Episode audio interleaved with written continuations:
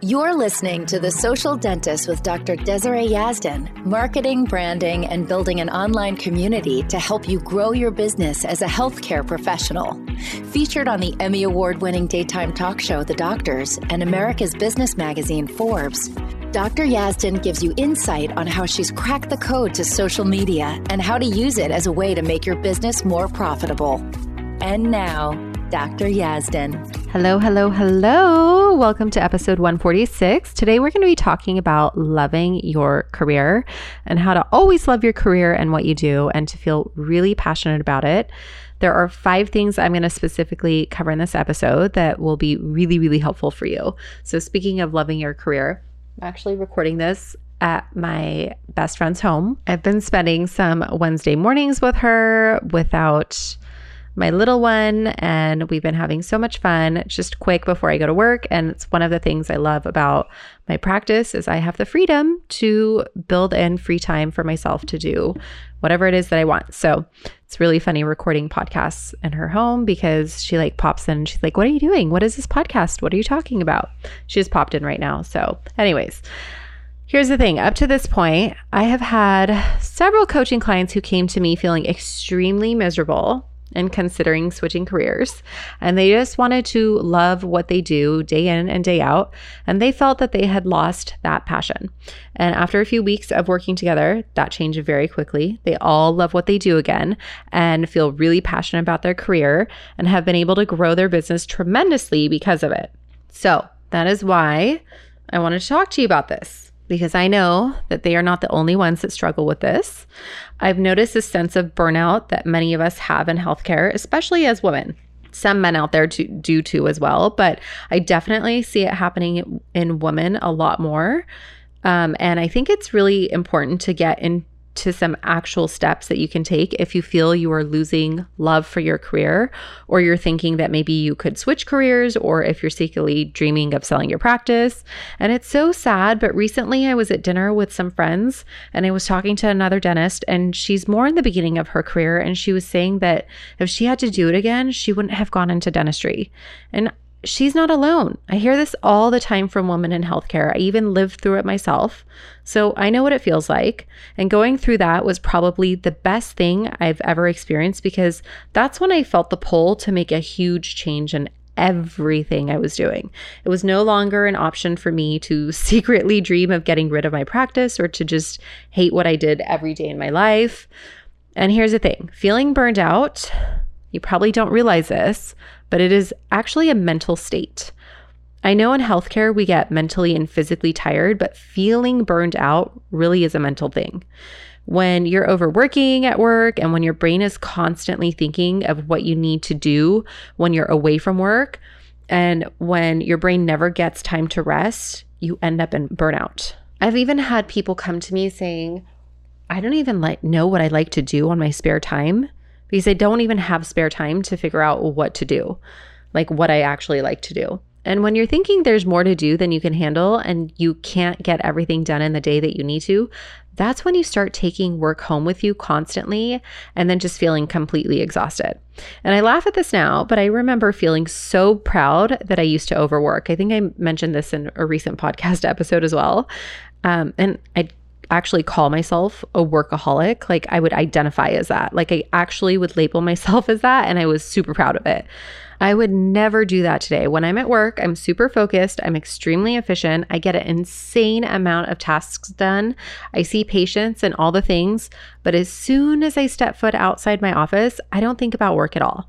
Not only is it so freeing, but it's the best thing for my business. It's the best thing for my patients, my employees, my family, and everyone around me.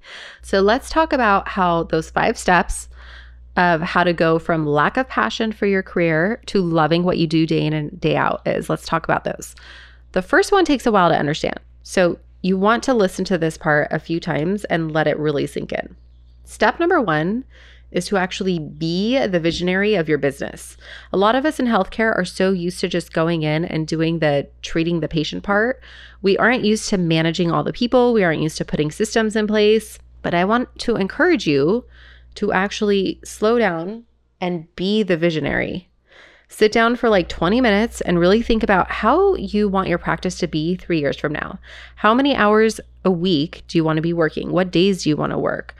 What do you imagine your team will be like? What types of patients do you want to see? How much money do you want to make each month? How much money do you want your business to make each month? Set the standard for how you see your business being and notice if right now the decisions you've made have led you further away from that goal. So, for example, if you're currently working five days a week and you want to work three, what steps are you taking to actually set yourself up for that? Have you hired the right team? Are you training your employees properly? I talk about this often, but are you just hiring people to work or are you hiring them and teaching them how to work for you? A lot of us in healthcare hire and just hope that people just do their jobs. And at first, we're so happy just to have another body there that we don't notice all the things that they aren't doing properly.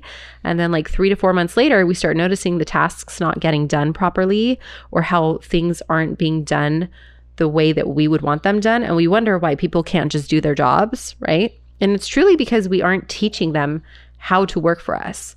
So when you step back and focus on being the visionary of your business, you have to step out of the patient care role in your head and just look at your business as a whole and make decisions for how you want your business to be. This step is really important because it leads to the next few steps. Step number two to never losing the joy of your career is to remember that you don't have to love everything you do in your business. There are things I do in my business that I can't stand, like certain admin work or specific tasks I hate doing when I'm managing my team, and that's okay. It's not the majority of what I'm doing in my business, and same for you. You can choose to hire certain people in your business to take on tasks that you hate doing. However, there will always be some things that you do that you don't actually enjoy. That's normal. And the sooner you can accept that you won't love everything, the sooner you start enjoying work more. What's interesting is the resistance or avoidance of specific tasks. That dread that you feel makes the experience more awful for you. So, let me give you an example. I hate going through each patient's chart and making sure that the proper treatments were put in. I have systems in place at my practice where we have like a two to three checkpoint system to make sure all the patient treatment is put into their chart properly. But I still go through it myself and double check and it's a choice that I've made. I've been very clear about that with myself. I choose to go through and double check everything because every time I do, I find one to two mistakes in the patient's chart, and I need the charts to be accurate. I need the treatment in there to be accurate. I need the payments in there to be accurate, right? And I used to think things like, well, this isn't my job, and that's why I have two people in the front checking this. And then I'd wait to do this, basically. And the more I'd wait, I dread it more. And when I finally just accepted that I'm making the choice to double check, life was so much easier. I still don't love doing it, but I also understand that my front office staff that they're human, right? They aren't robots. At the end of the day, it's important to me that the charts are accurate and it's okay if I dislike doing this. I still want to do it. It's a choice I'm making to consciously do it because ultimately I want the charts to be accurate. Step number three is to stop overworking. So, stop overworking when you're at work, stop overworking when you're home. Bringing work home is a solid no in my book. I literally just did a podcast on this, right? Because you need to disconnect, you need to unwind, your brain needs to rest. And when you're at work, it doesn't serve you to be running around like a chicken with your head cut off, right? It doesn't serve you to miss your lunch three days in a row because patient treatment ran over. This is a part where the visionary role really kicks in. You have to decide how you want to work so you can stop the overworking. So imagine yourself three years from now. Are you working so hard that you can't even stop to drink water?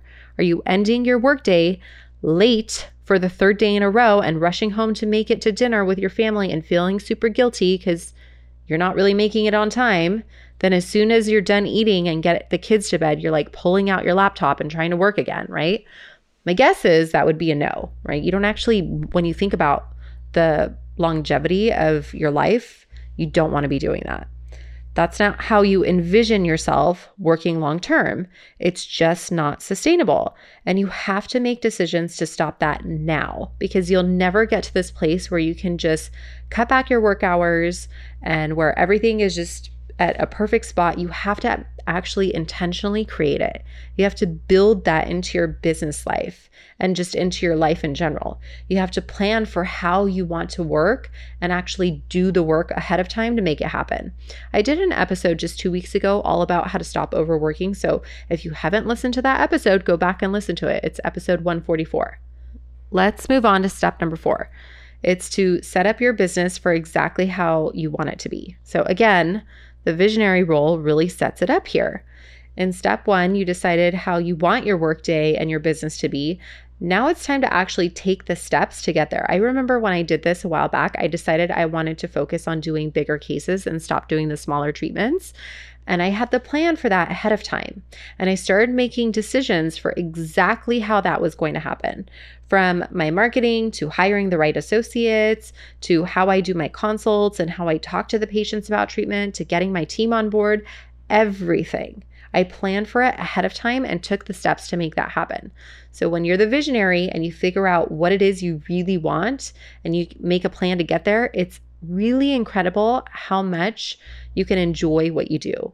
I can't say this enough, but your business truly won't ever be at a place that you can just start doing whatever it is that you want, right? You have to figure out what you want and then implement the steps to get there. I know this sounds really simple and it sounds really obvious, but most people, when I actually talk to them, I'm like, what is it that you really want? It's like they don't even know. They're stuck in the day to day things of what they're doing and they just want to get out of it. They're just like, I don't know exactly how, like, what I want to do. I don't have a roadmap. I don't know how to get there. This is a helpful way to create a roadmap for yourself. Make decisions from your future for your future. So, for example, if in the future you don't want to see patients past 3 p.m., then start setting yourself up so that you're done with patient care by 3 p.m., right? If you want to see a specific type of patient in your practice for specific procedures, then plan for that. Whatever it is that you see for your future when you're being the visionary, you get to just set your business up that way it's simple, but it's not easy.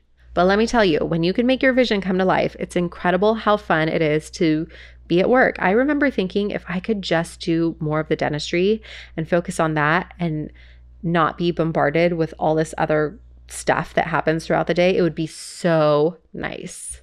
So I hired the right staff, gave them clear protocols, and I made it so most of the workdays are spent doing what I really love, which is the dentistry.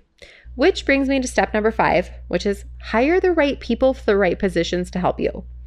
I know far too many healthcare professionals who are stuck in their businesses because they don't have the right staff.